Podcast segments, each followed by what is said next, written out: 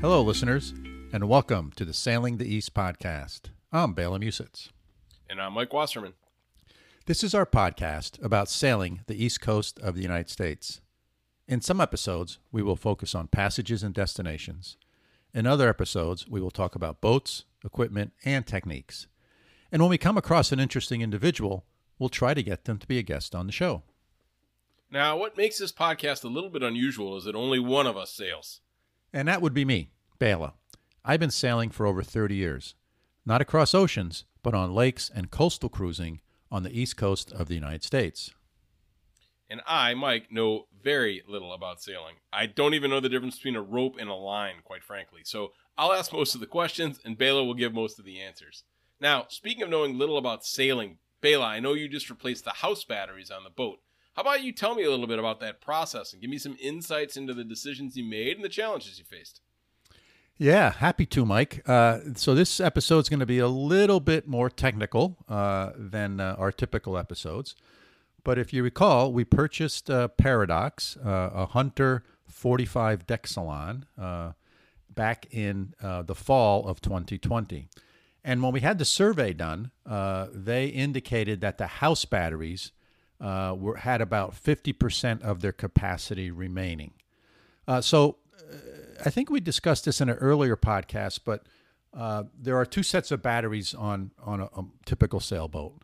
Uh, there's house batteries that run everything on the boat, uh, the lights, uh, the navigation equipment, etc., and they run everything except for starting the engine. So there's always a separate and uh, separate battery for starting the engine. Uh, and so on Paradox, um, we have two 12 volt 200 amp hour house batteries. Uh, and they're what's called flooded lead acid type of batteries. And just to give you a size of scale, Mike, they, they weigh about 100 pounds each. So it's a little bit bigger than your typical car battery. Um, and since they were at uh, 50% capacity, in other words, batteries degrade over time. Uh, and even if you go to recharge them, they only will hold so much charge. Uh, and I was finding that if we sailed all day long and we had the autopilot on and the radio and the chart plotter, uh, and the batteries by the end of the day were starting to get depleted. And uh, you don't want that to happen uh, because if your battery voltage drops down low, uh, you don't want your chart plotter, which is your piece of navigation, that's your GPS on a boat, right? Is your chart plotter uh, you don't want that to turn off when you're in the, in essence, the middle of Manhattan and you're trying to find your way around because uh, you're coming into port and things are busy and there's a channel and you got to figure out where you're going. Uh, so I wanted to replace them. So is this just like changing your Duracells in your flashlight? You simply swap out the old batteries for a fresh set, or there's some decisions to make here, Bela? Uh, yes, there's clearly some decisions to make. So battery technology uh, has changed uh, quite a bit over the the last uh, 30 years, as we've all seen in various different gadgets we have. Uh, so flooded wet cell batteries or lead acid batteries is the lowest cost per amp hour. So you get the greatest amount of capacity for the lowest price. however, one of their big drawbacks is that if you want them to last a long time, you should only discharge them to about 50% capacity. Because if you discharge them down uh, to only 25% capacity, uh, you're going to significantly reduce the number of charge cycles, the times that you can recharge the batteries before they start to degrade. So even though our batteries have 200 amp hours of capacity each, on a lead acid battery, you really only have 100 amp hours of usable capacity. Now, in an emergency, you can draw them down more, but I think as a rule of thumb, you don't want to set this up to, to discharge all the way. And that's one of the big challenges with flooded wet cells or, or lead acid batteries. The other big challenge with lead acid batteries is, is that you sort of, you know, they have uh, electrolyte in them uh, it's I think it's sulfuric acid and and lead, and if I remember my high school chemistry, uh, that's how you get electricity magically with ions floating around. Um, but the the water level needs to be topped off, so you have to. There's a little bit of maintenance involved with these lead acid uh, batteries uh, because when they charge, it tends to uh, accelerate the evaporation of this water. So there, but there are other options besides for for lead acid. Oh, there sure are, Mike. Uh, you know, life is never simple. Uh, there are something called gel batteries, which are fundamentally still lead acid batteries, but th- they're not in, in water. So you, they, they don't have the maintenance problem with them. So most of the sealed batteries uh, you have on a car, etc., those tend to be uh, gel type batteries. Uh, so they have a, require a little less maintenance, but they still have that capacity issue. Even if they're rated at 200 amps, you don't want to drop them down uh, below 50% charge because it will impact their life. Um, so some of the the new type of batteries around, just like in our gadgets, are these lithium batteries. There's various different formulations of lithium. Uh, one of the great things about lithium batteries is you can discharge them almost down to zero. So if you have a 200 amp hour lithium battery, you you have 200 amp hours of capacity there, uh, and it doesn't impact their life. So you can discharge them down uh, really low.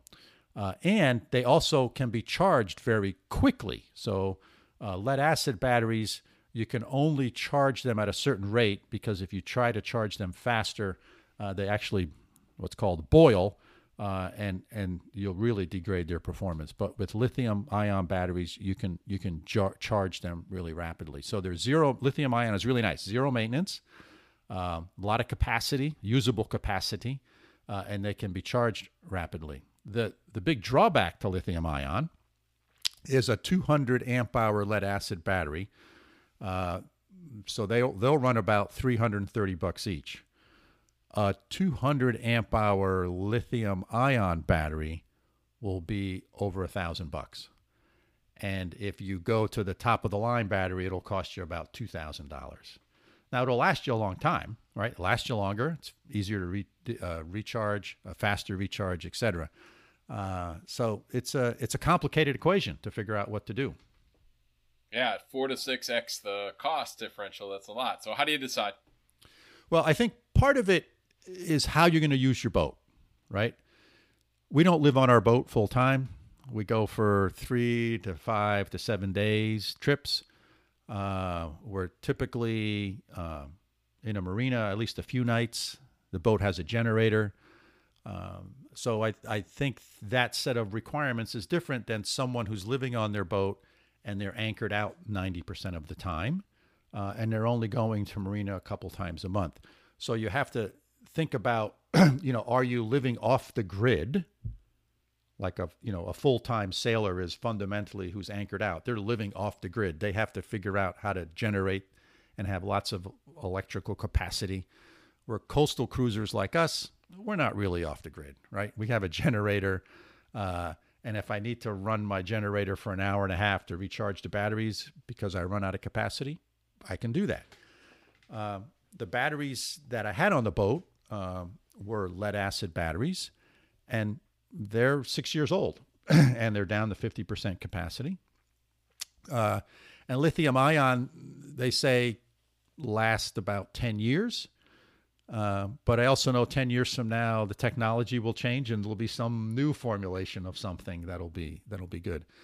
And the other challenge is, uh, given the setup on my boat, if I switch to lithium ion batteries, I also need a new battery charger because my again lithium ion batteries charge slightly differently than lead acid batteries.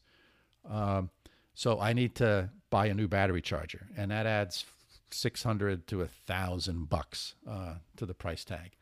So mainly based on how I use the boat uh, and economics, uh, I'm sticking with lead acid batteries. So that's what we decided to do, uh, and I and I basically um, bought two lead acid batteries that are uh, dry, take the old ones out and replace them with identical uh, new lead acid batteries. So do you order these online, or do you go to a shop, or how does that work? Uh, you can do either, uh, but I've I've come to really like a place called Defender Marine uh, in Connecticut. Um, it's a big mail order place, um, and uh, they have I have found that that they consistently have very good prices on all sorts of things, and uh, what's nice about Defender is it's actually sort of on the way uh, to the marina for us. So, uh, you know, if I'm buying 100 pound batteries and I'm buying 200, two of them, that's 200 pounds. So that's going to be shipped on a truck. The UPS guy's not bringing that and delivering it. Uh, so the nice thing about Defender is I can stop there on my way to the boat, uh, and um, we just uh, picked them up, just like I think back in episode 34 when I talked about the anchor chain. Um, we went there and uh, picked it up as well. So um, I uh, I that that works out well for me, and I've I've bought a lot of things from Defender, and I can highly recommend them. Interesting. That's a big load to carry around. Now, you know, neither you or I are, are large men, Bela. What about installation? yes. well, just like with the anchor chain, I had the three bucket. I had the three bucket uh, brigade to move things around. Uh, so when I got the Defender, the, the folks at Defender helped me uh, load the batteries into the back of my uh, SUV. Um, and then I had to figure out how to get the old batteries off the boat because I have old batteries to get rid of, and they weigh 100 pounds also each. Uh, and the new ones on the boat. And, you know, the batteries uh, reside under the floor in the main cabin of the boat. Uh, so it's a it's a long lift uh, to get them off the boat. You got to go up the stairs from the cabin up to the cockpit. Uh, you got to step off the boat um, onto the dock. Uh, so um, I came quickly came to the conclusion I wasn't doing this myself. So I actually at the marina, you know, they have they have tons of folks working there, and uh, I gave the marina a call, and uh, they they sent two guys over, and they lifted the old batteries off the boat and uh, brought the new batteries down from the car and put them into their places uh, in into their spots underneath the cabin sole, and um, I hooked up all the electrical connections. Uh, I did. I took care of all that stuff, cleaned all the electrical connections, and uh, did the uh, hookup. So uh, pretty easy job. Uh, and actually, I think the hardest part was, you know, sort of, at least for me, going through the process of deciding, am I going to switch to a different type of battery, or am I going to stick with the the lead acid batteries? So that was quite the effort. Um, any other maintenance or modifications to get them connected, or was everything in order? No, just uh, cleaned up all the electrical connections uh, to make sure there was a good connection. They're exactly the same size and shape as the old batteries, so they fit right in. Strapped them down, and uh, you know, so now we have a solid 24 hours of power on the boat. Uh, and uh, if they last me six years, like the original, the other ones did, uh, I think I'll be happy. And it makes you know the cost economics equation works out well for me. I think. Well, great, Bela. That was interesting. Uh, a cool look at in-house batteries and the factors that go into decisions about what type to use and how to get a heavy object uh, into your boat. Um, that was a good creative solution. That was pretty easy, but I would have really struggled with that one. I think so. Cool. I think we should wrap it up, uh, listeners. Thanks once again for uh, joining us on the on the another episode of the podcast. I hope that you found our conversation interesting and thought provoking. If you have questions about what we've discussed or suggestions please uh, feel free to get in touch with us. Our email is sailingtheeast, that's all one word, at gmail.com. And if you enjoy the podcast, hit that follow button on your favorite podcasting application. And, you know, we're going to be sailing around. The summer's starting to wrap up. Uh, as we record this, it's August, uh, but we still got a few more months, and we'll be sailing around Narragansett Bay, uh, Long Island Sound, and Buzzards Bay. Uh, hope to see you out on the water. If you see us, say hi. So until next time, signing off from upstate New York. See you soon. Bela, thanks again uh, from over here in Munster, Germany. We'll see you next time.